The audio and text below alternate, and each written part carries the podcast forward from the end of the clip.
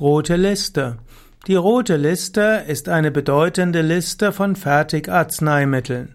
Die rote Liste ist äh, letztlich der oder erstellt worden oder wird herausgegeben vom Bundesverband der pharmazeutischen Industrie.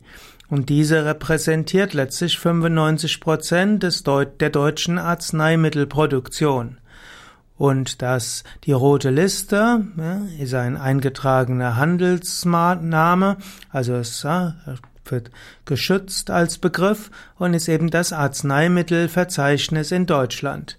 Es gibt die rote Liste als Buch, es gibt die rote Liste online, es gibt auch eine Smartphone-Version und es gibt die rote Liste auch im Access-Format, so dass also auch Ärzte diese in ihre Computer mit integrieren können. Die rote Liste sind, kann, kann aber auch eingesehen werden von Patienten, eben zum Beispiel online. Die rote Liste enthält sowohl pharmazeutische Produkte wie auch Produkte der Naturheilkunde. Und so ist die rote Liste ein wichtiges Verzeichnis von Medikamenten.